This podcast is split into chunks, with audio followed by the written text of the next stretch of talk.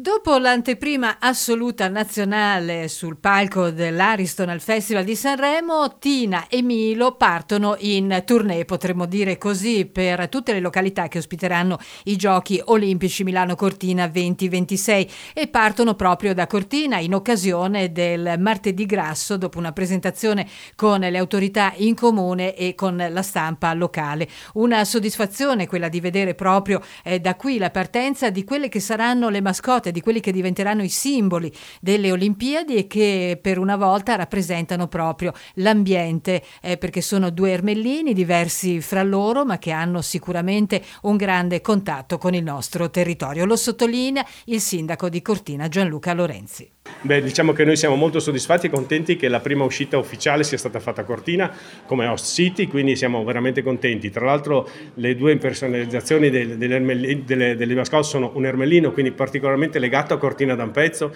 e quindi noi siamo veramente felici. Per di più c'è l'opportunità con questo carnevale di farlo vedere ai nostri ragazzi e ai nostri turisti a Cortina, penso che sia un bellissimo messaggio di una narrativa nuova delle Olimpiadi, una narrativa positiva con un messaggio di positività, di gioia, di quello che ci aspettano, perché veramente c'è, c'è, voglia di incominciare a ragionare in una maniera costruttiva e di vedere il bene di queste cose e penso che questo sia un buon segnale. Ecco, anche il fatto di aver scelto gli ermellini e comunque degli animali che poi saranno l'immagine delle Olimpiadi, che hanno anche delle caratteristiche particolari che lei ha evidenziato in conferenza stampa, è un segnale importante. Assolutamente, l'ermellino come dicevo prima è una creatura che vive nelle nostre montagne, che c'è, non tutte le persone hanno avuto fortuna di vederlo, ma venendo in vacanza da, da noi potrebbero sicuramente coglierlo. Il fatto appunto anche di questa diciamo, disabilità che c'è su, su, un ermellino è fondamentale come si vede come la natura reagisce alle cose, non fa differenza, sopravvivono, vanno avanti e quindi è un affrontare la vita in una maniera positiva e penso che sia questo il messaggio che dobbiamo dare a Cortina perché ricordiamoci che a Cortina ci sono le Olimpiadi e le Paralimpiadi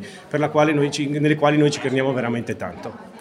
Ecco, non sono stati fermi un attimo. No, sono come tutti gli ermellini, no? sempre che vanno avanti e indietro, sono eh, sempre in movimento e quindi insomma sono eh. particolarmente idonei alla nostra, alla nostra realtà. E in questo senso anche le parole del presidente di Fondazione Cortina, Stefano Longo. Beh, eh, ci fa molto piacere che sia partita da qui, ma indipendentemente dal fatto che Cortina sia una delle due città assegnatarie assieme a Milano, mi piace molto l'idea che è stata portata qui da Mico 26, da Milano Cortina 2026, ma soprattutto l'idea dei ragazzi e degli studenti che l'hanno, che l'hanno pensata.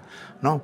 Pensare effettivamente a degli ermellini non è cosa di tutti i giorni. Poi sia nella, nella couture invernale che nella couture estiva, ma sapendo anche che sono due animali non sono due persone che sono state create e idealizzate e questo è molto vicino alla storia di Cortina, perché il simbolo di Cortina è uno scoiattolo, è il simbolo dei mondiali prima e per noi come Fondazione Cortina e, del, del, delle Olimpiadi e Paralimpiadi del 2026, per Cortina è Corti. Esatto. Quindi io mi auguro moltissimo che gli scoiattoli vadano d'accordo con gli ermellini.